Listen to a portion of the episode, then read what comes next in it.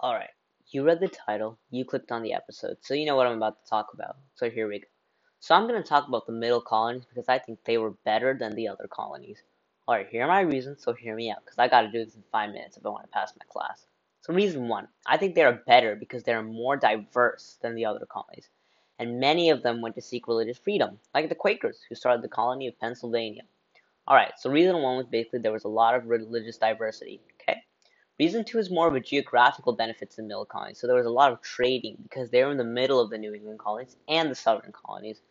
They also had good weather and flat land, so they could grow some crops where they were staying, and they could produce food to sell and keep.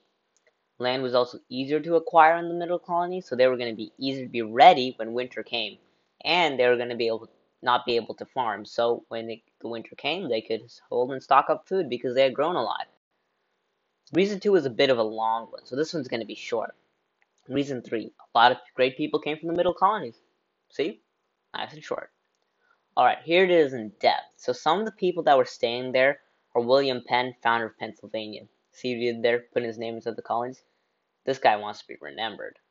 Another reason was Benjamin Franklin. You know what he did? I don't need to tell you. If I do, go back to third grade. Okay, that was the third reason. So here's the fourth reason. No, no, you thought I was done, didn't you? Well, I'm not. So here we go. So the fourth reason was that there were more indentured servants than other places. Okay, that was it for the reasons that I thought they were better than the other colonies. But there are also cons to every colony.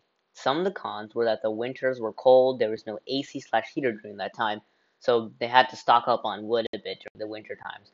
Sometimes people stole land also, and there were a lot of slaves who were mistreated a lot at the time. These are the reasons that I think the middle colonies are better. So here are some facts, okay? The middle colonies included Delaware, Pennsylvania, New York, and New Jersey.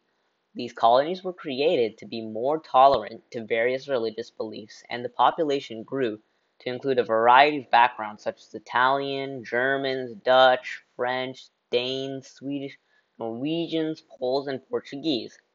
King Charles II gave his brother James, the Duke of York, the land between New England and Virginia in 1664.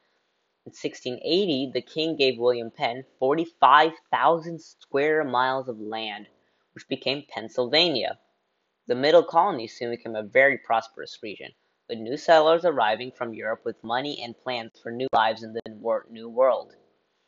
In 1664, New Netherland was absorbed by the English and renamed New York. Most of the inhabitants stayed and helped to create the diversity in the city that remains today. William Penn grew Pennsylvania to a population of nearly 9,000 people in the first five years. Philadelphia grew into a thriving city. New York Colony was originally New Amsterdam, founded in 1626 by Peter Minuit. It became New York in 1664. It was named New York after the Duke of York. King James II's brother. Delaware Colony was established in 1938 by Peter Minuit. Pennsylvania was founded by 1682 and by William Penn after being granted the land in 1680 by the king. The New Jersey colony was established in 1664 by English colonists. Delaware was named for the Delaware tribe and for Lord De La Warr, an early Virginian governor. Pennsylvania was named for its founder William Penn and for the word Sylvania, which means forest. So they combined his name with, the word forest because there was a lot of forest in that area. New Jersey was named after the English Isle of Jersey. Major towns in New York Colony included New York City and Albany. Major cities in Delaware Colony included Wilmington and Georgetown. Major towns in New Jersey Colony included Trenton and Princeton. Major towns in Pennsylvania colony included Philadelphia, Lancaster, and York. Major industries in the middle colonies were included farming, forest and timber, coal, furs, and iron ore. So this was really good for their econo economy. So they could like trade with other colonies and stuff like that. They also produced a large amount of wheat, corn, pork, and beef, among other trade goods. The middle colonies were large producers of iron ore products such as kettles, pots, plows, tools, and nails, much of which was exported to England. Many of the immigrants to the middle colonies paid their way to the New World.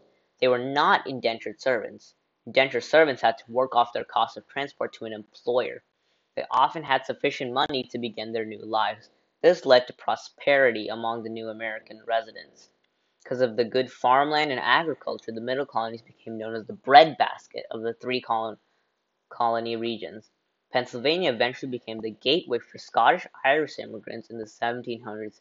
They did not like the English, so they chose to head back for the back country, away from towns where they could hunt and farm. Delaware, Pennsylvania, and New Jersey all became states in December 1787, and New York became a state in July of 1788. All right, thanks for listening. This is the end of this podcast and episode.